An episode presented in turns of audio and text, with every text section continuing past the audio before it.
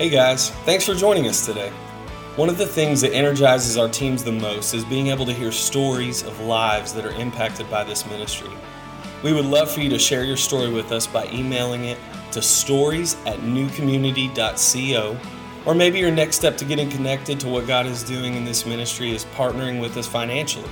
You can do that online at www.newcommunity.co or through the PushPay app and find the giving option that works best for you. Thanks so much for tuning in and enjoy today's message. Well, good morning, church. How are you guys doing this morning? Good. It is great to see all of you here this morning.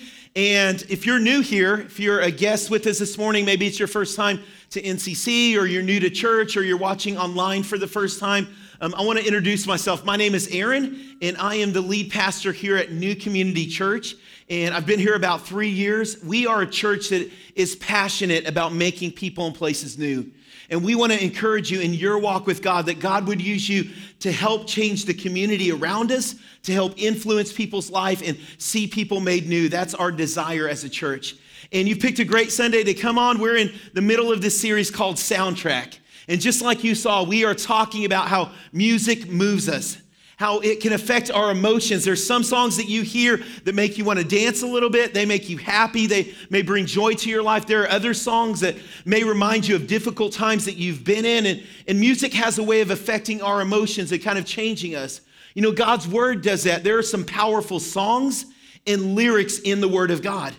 And there are things that God is speaking to us to challenge us in the way that we live in our relationship with God, in the way that we live in relationship with other people, how we live our lives. And so we're taking these next few weeks and walking through what's known as the wisdom books in God's word and allowing him to challenge us and to really shape our thinking with some of these powerful songs and some of this poetic literature and lyrics that we believe God wants to speak to us through.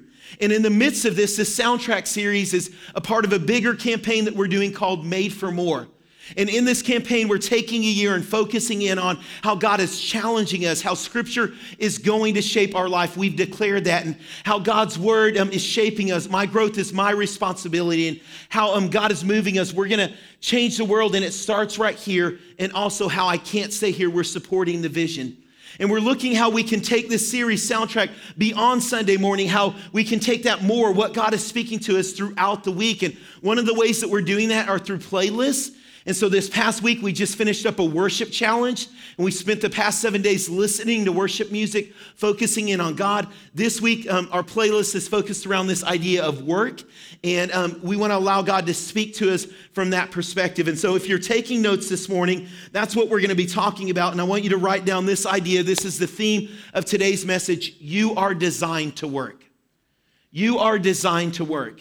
Now, maybe you've not thought about that before, or thought about that in the context of your relationship with God, or that's something that affects your relationship with God, but you are designed to work. Now, as we talk about that, I need to give you two ideas that are pivotal. If you miss these ideas, the rest of the message is going to seem off to you, okay? So I need you to get these things. As we talk about work, okay, we need to understand what we are talking about.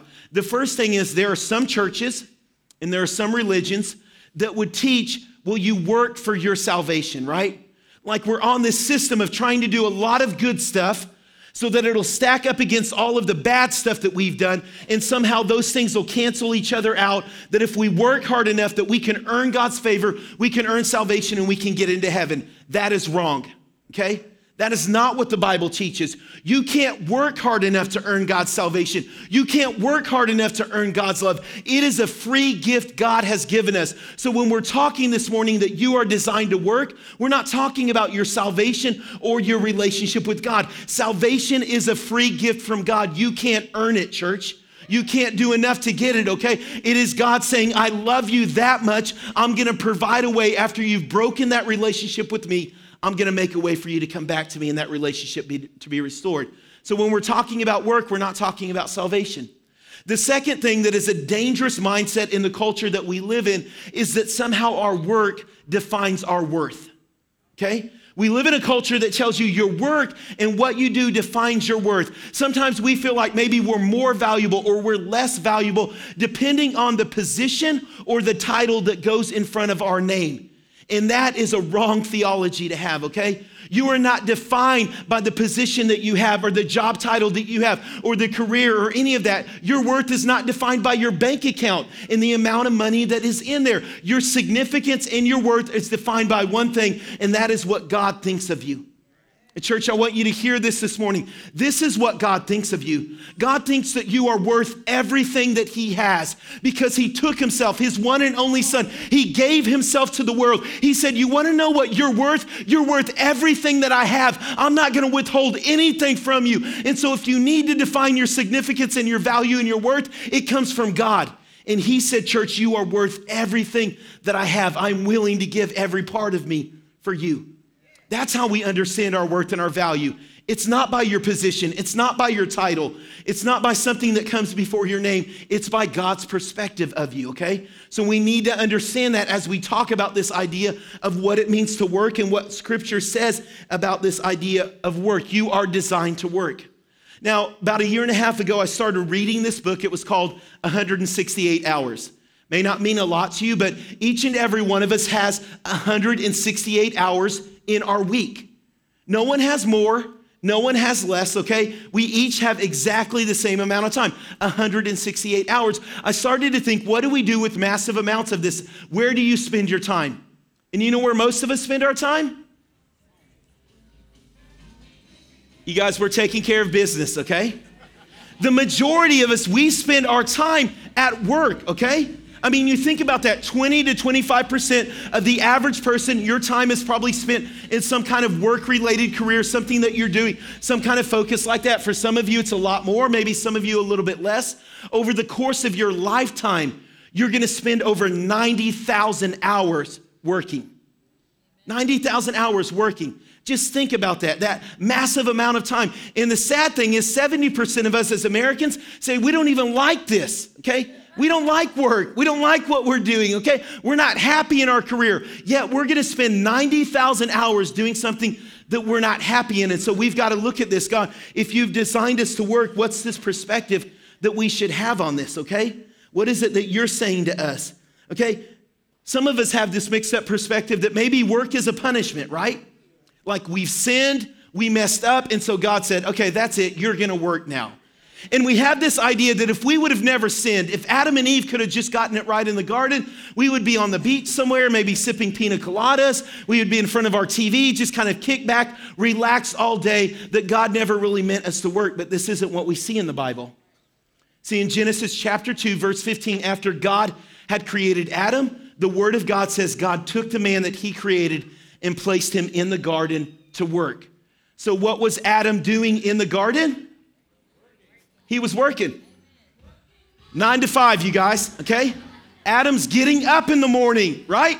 He's not sleeping in. He's hitting that alarm clock. He's going in, and God gave him the garden to tend, 9 to 5. He's at his job, and he's working in the garden, taking care of it. He is the first zookeeper, right? All the animals are coming by. Adam is naming all of the animals. He's giving all of them their distinct name. He had a job to do. God gave him work to do. This was before sin ever entered the picture, you guys.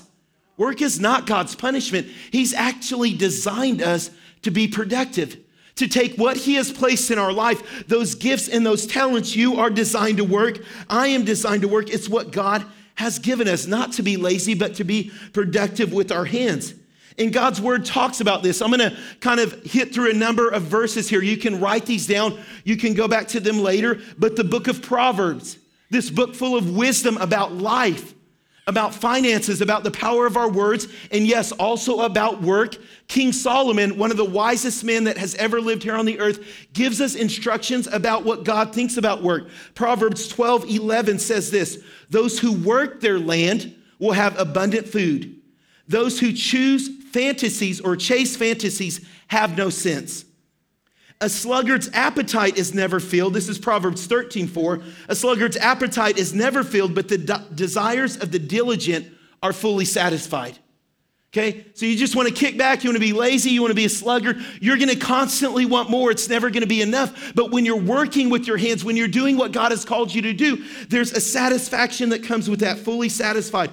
Proverbs 12:24, diligent hands will rule, but laziness ends in forced labor. Diligent hands will rule, but laziness ends in forced labor. What is it that Solomon's trying to tell us? That you and I, we are designed to work. God has given us something that we are supposed to do. He's given us unique gifts and unique talents that are special only to us, and he wants us to use those to be productive with our hands, not just to be lazy, not just to sit back and do nothing, but to be productive and use what God has given us. And whenever we do that, there's a fulfillment, there's a satisfaction that comes with that. Our life is built up. Whenever we don't do that, there's destruction and there's poverty. And I want you to catch this, church. The poverty isn't only in your bank account, like, hey, if I don't work, I won't have money, I won't have food, I won't have a house. The poverty happens in so many different ways. Because when you don't develop the skills and the talents, the gifts that God has given you, other people around you miss out. Do you hear that, church? You don't develop the skills and the gifts and the talents, and there's someone in your workplace. You're not operating like God meant you to. You're being lazy. You're being a sluggard. Other people around you are going to miss out on what God has placed in your life, those gifts and those things. You need to use those to minister to others. You're not called to be lazy. You and I, we are designed to work and to use what God has placed in us to serve other people. Now, you may be sitting here this morning and saying, well, Pastor Aaron, I'm in a little bit of a different situation. I'm a stay-at-home mom. I'm a stay-at-home dad, and I don't get a paycheck for what I do. So does that mean I'm outside of God's design? Like I'm designed to work, but I'm not doing that? Or maybe you're here and you're saying, hey, I'm currently unemployed. I don't have a job. Does that mean I'm outside of God's design? Or some of you in this room, hey, I've worked for 50 years now, right? And I'm in retirement. I'm kicking back like, does that mean that I'm not living outside of God's design? And I want you to hear this, your work, what God has done, that purpose in your life, your gifts and talents being used doesn't always line up with the paycheck that you receive, okay? You need to hear that. It doesn't always line up with the paycheck that you've received. But if you're a stay-at-home mom or a stay-at-home dad, what God has called you to do right now, your gifts and your talents, you working diligently with your hand, has to do with you taking care of your kids, you ministering to your family, you taking care of your household, and you are called to do that with your best effort, with the excellence that you have, with the skills and the gifts and the talents that you possess. That's what you're to bring to the table. If you're currently unemployed, your work right now is to look for a job, right? If you're looking for that, it's to look for a job. You're gonna do that with the best of your ability. Not halfway, okay? Not kind of sloppily doing. No, you're representing Jesus.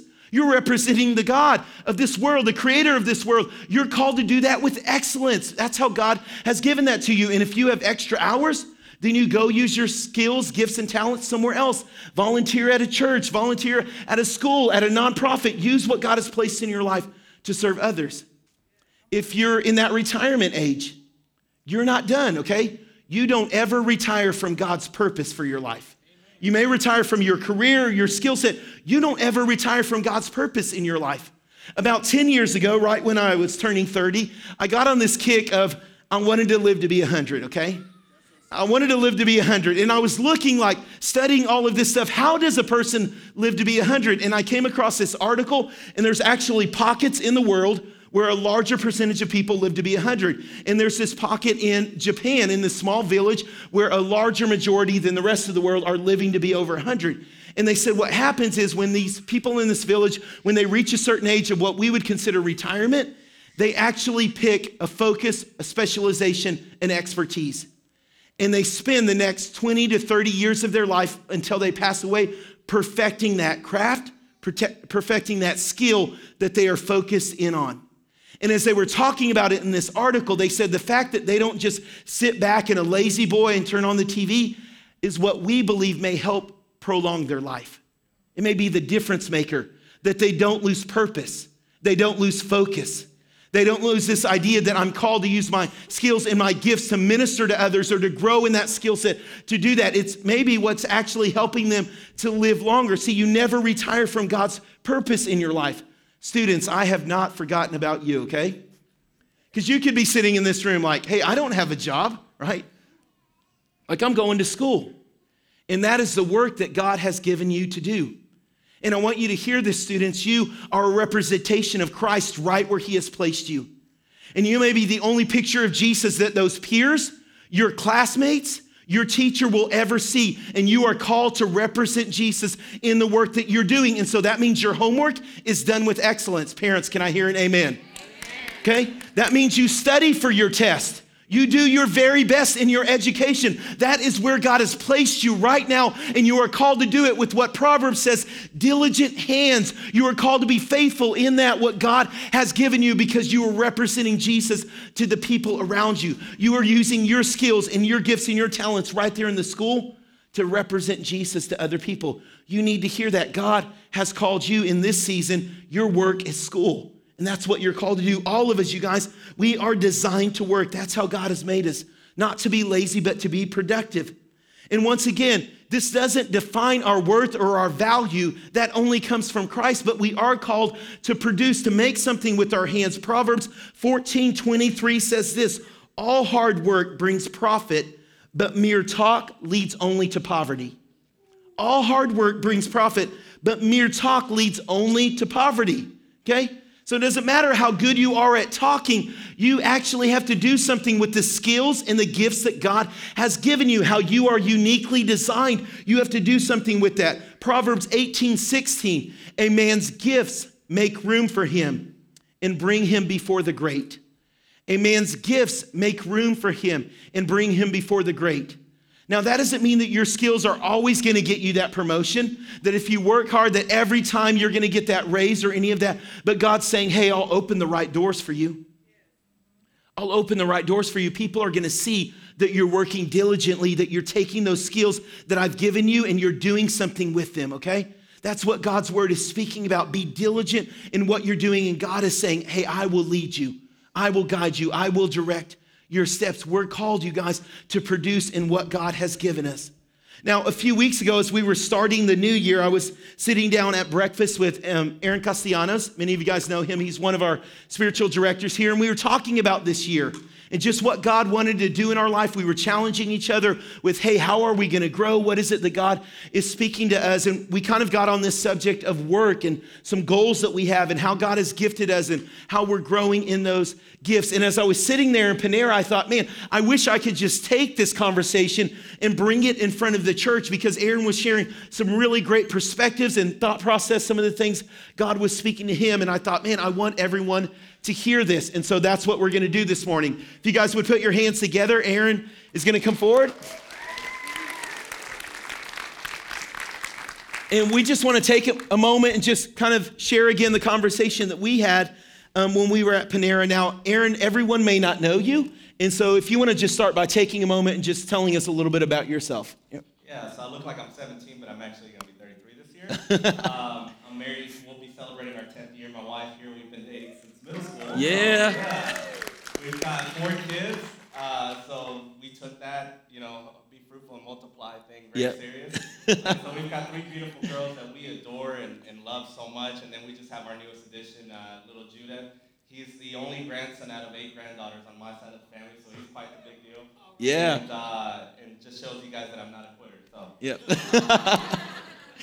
So Aaron, as we were talking, you were just sharing a great perspective that about a year ago, like you were looking at some things at your job and just kind of sensing, God, something's got to change, and what direction are you leading me into, and just trying to get that focus, and how God began to speak some things that helped you kind of shift your perspective there. Right, so one of the seasons that we're in right now, my wife and I, we're building a business together, and we work in the area of financial services, life insurance, debt freedom, and investments, and one of the things that I realized last year was there was a lack of passion and clarity for what I was doing. And it wasn't so much that God didn't call me to do that, it's I was building on the wrong foundation. We've been reading through a book called The Search for Significance, and that book was talking about how most people live with the formula of the approval of people plus my performance gives me my self-worth. And so if I don't have the approval of certain people, or I'm not performing in a certain way at work, then I don't feel worthy. How many say amen to that, right? Yeah. And that's kind of where it was, and it hit at home, and I started realizing that God gave me my value. He gave me my value, like we were talking about, through Jesus Christ. So whether I perform a certain way or whether I have the approval of certain people, I'm still worthy and I'm still valuable because He died for me.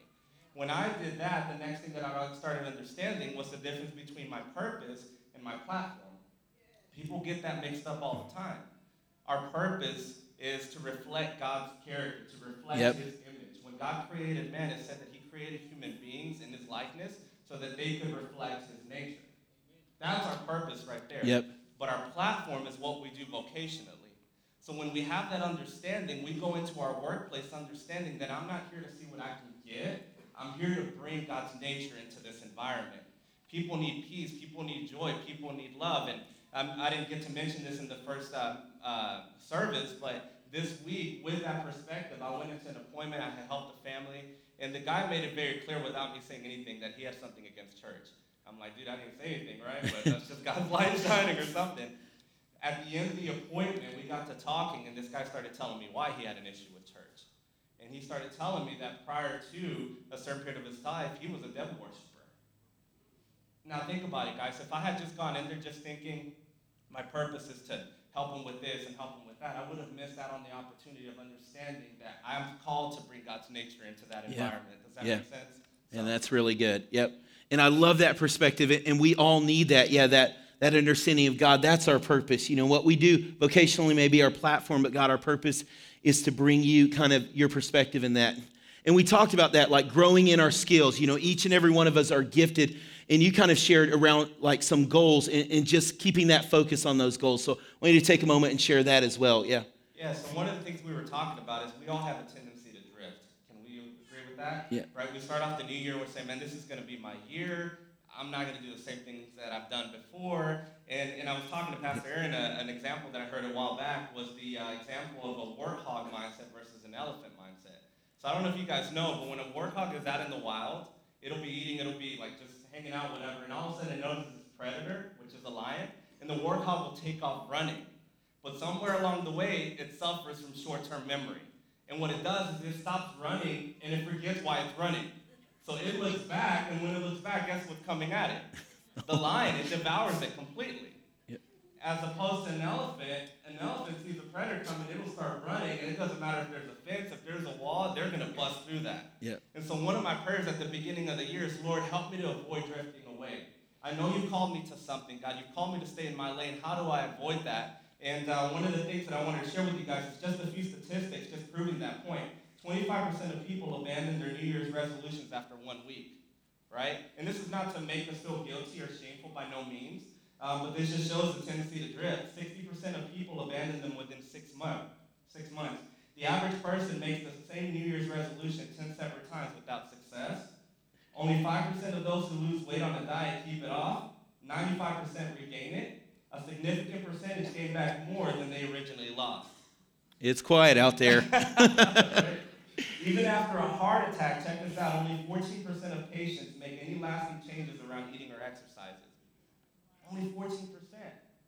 So what that shows us, we all have a tendency to drift, and that's one of the things that I'm fighting this year. Yep.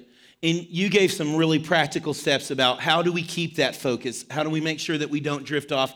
And so, yeah, just take another moment and share with those some of those practical steps that you're taking. Right. So one of the scriptures that came to mind was Habakkuk 2:2. And let me read it to you guys. It says, "And the Lord answered me, write the vision, make it plain on tablets so that he may run who reads it." That's Habakkuk 2:2. So it talks about writing our vision, making it plain. And I was reading and studying that passage, and it talked about how the prophets years ago, when they would receive a prophetic word, they would write it on tablets, put it in the marketplace, or put it in temples so that people that walked by would understand this is where God is leading us. This is what he said that we're going to do one day. And so one of the things that we started applying, Debbie and I, just some practical steps, is we write our goals in the morning when we wake up, and we write our affirmations in the morning as well. Our goals are things that we feel the Lord is calling us to do this year. My affirmations are things that I'm speaking into existence that I may not see right now. And I've applied that even to our daughters. When we're driving to school, I have them say things like, I'm a leader, I'm a champion, I'm beautiful, you know, I'm a child of God. And we talk about, you know, everywhere I go, I have them repeat. I say, everywhere I go will be better because I was there and I carry God's presence. Yep. I want to set their tone. The Bible says that we are to lead and train a child in the way that they should go. It's our responsibility as parents to say, this is the way you should go. Once they're grown, you know, God bless them. We want to pray over them. But while they're in my home, I want to lead them that way. So we do that. Another thing that we've done is we make sure that we're blocking off time to spend time with the Lord. One of the things that I've understood, guys, is everything and everyone is trying to draw our attention. from social media to commercials to everything. And what I need to make sure is that God's voice is a louder voice in my life. Yep. If not, I'm following somebody else's definition or identity. And so spending time with God gains perspective. I'm able to refocus and say, okay, Lord, what have you called me to do? Because I hear everybody else talking to me, right? We have a vision board. That's one of the things that we did this year. And all a vision board is just images of things that God has placed on our heart. So when we're getting ready, we're looking at this vision board and we're saying, you know what, Lord, this is where you're leading us. This is where you're directing us. It's avoiding us having to drift away and focus on the things that he hasn't called us to do. One of the things that I do as well is I carry a note card. And I put scripture on there that if I'm discouraged or I'm feeling beat down, I can pull that out in the middle of the day and just start affirming God's word over my life. And I'm going to give you just an example here. Joshua 1:8, it says, this book of the law shall not depart from your mouth. So it talks about confessing it. Yep. Once you write things down, confess it, speak it, right? It says, but you shall meditate on it day and night. Notice how it doesn't say you shall meditate on it just in the morning. Because the thing that I've understood is even when I spend time with God in the morning, that doesn't mean that my enemy stops attacking throughout the day. That's right. Does that make sense? And so I need to have that word continually running through my mind. And it says, so that you may be careful to do according to all that is written in it, for then you will make your way prosperous, and then you will have good success. Another version says, for then you will go in the direction that you're supposed to go in. So that's one of some of the things that we've been doing just to avoid that drifting and focusing on the wrong things that God hasn't called us to. Man, that's awesome. Can we give Aaron a hand? Thank you so much for taking a little bit of time and sharing that. And you may be sitting here this morning saying, hey, I want to develop in those skills. I want to develop in the gifts that God has given me. How do I do that? Well, Aaron gave you some of those practical steps of what you can do to take those things that God has placed in your life, goals that you may have for some of the talents that you have, how to develop and how to grow in those, and to practically walk those out every single day with what God is calling us to. And so church, I want to just challenge you with that thought, just coming back to that original thought. You've been given, most of us have been given about 40 to 45 hours. Some of you it may be a little bit more, some of you a little bit less. You're given that, okay? To develop, to grow, to use the gifts and the talents that you have to serve other people. I love how Aaron said this. As we were talking about this at Panera that one day, he was just sharing, man, Aaron, I'm trying to come with this perspective that my job, my work isn't for me. God has placed me there so that I could serve other people.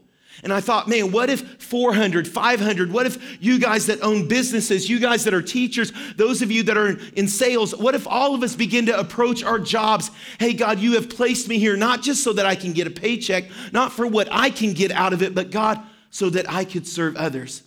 God, you've placed me in this house. Lord, you've placed me in this position. God, you've placed me in this school, in this classroom, God, so that I can use what you've done in my life to affect other people around me. What if we took those 40, 50 hours a week, whatever they are, and we weren't part of the 70% that say, hey, I hate what I do, but we were a different percentage that said, God, I'm here to serve you. Take my skills, take my gifts, God, use them for your glory. Church, we recognize this. You are designed to work. You can't work for your salvation. You can't earn more of God's love. What you do, your job, the work that you have, none of those things, they don't define your worth. God defines your worth. And he said, you're worth everything, but God has gifted you. You're unique. You're special. You have talents.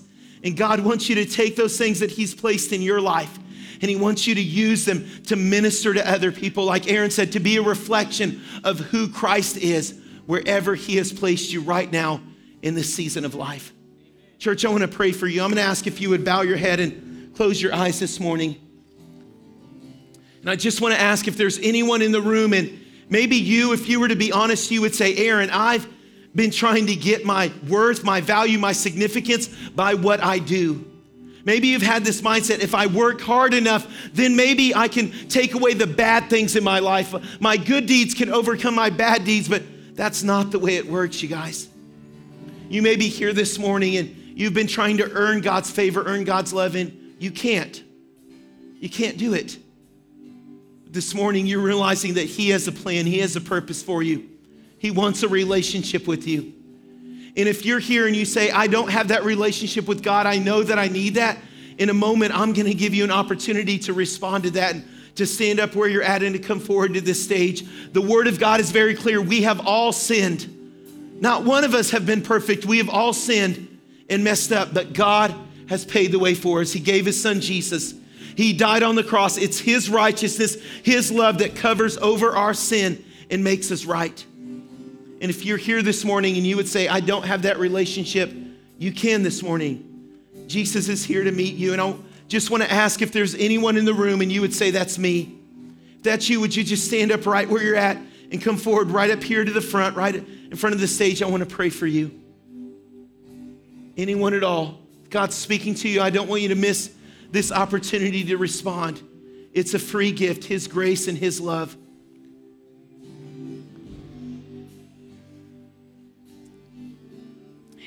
So excited for you.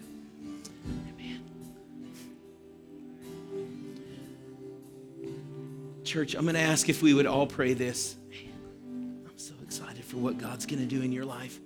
Whether you've said this before, whether you're praying it for the first time, I want you to repeat this after me. Jesus, I come to you.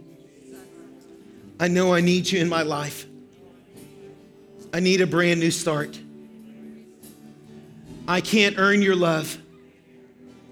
So I pray, forgive me. Take away my sins. Be the Lord of my life. Be the Savior of my life. I want to live for your purpose. And I pray this in your name. Amen. Church, can we put our hands together and just celebrate together? And we just, I want to take a quick moment and pray with you guys. We're not going to keep you for long, but I want to ask that we're all going to respond this morning in this way. In front of you, in the seat backs there in front of you, or if you're on the front row, it may be in the seat in front of you, you've got this little time card. I'm going to ask if you would take that out. And we want to approach this week, the upcoming weeks, the next few months. We don't want to approach work the same way that we have before. We're not just punching in and punching out of our jobs anymore, but we're saying, God, we want to have your perspective. And so we're gonna take a moment and we're gonna make this declaration. We're verbally gonna say it. And then Aaron challenged us that there's something when we write things down, there's something that happens. And so I'm gonna give you a few moments to do that. But church, I want us to say this together, okay? You're not gonna repeat it after me. We're gonna say it together. I'm gonna get us started. But let's declare this morning. I am designed to work. My work doesn't define my value or worth. I am uniquely gifted with skills and talents. There is no one else like me. God has made me to work, and the work that I do brings glory to him. So today, God, take my time, talents, and use them to serve others. Let the work that I do today show others your love. And church, we're believing that together, that God is gonna do that. And so we're gonna pause for a moment. And just write over that time card just as much as you can. We're gonna leave this up till the end of service, okay? So this slide is gonna stay up, but go ahead and take a few moments, just start writing it right now. There's something that happens as we begin to write this down. We're making this declaration.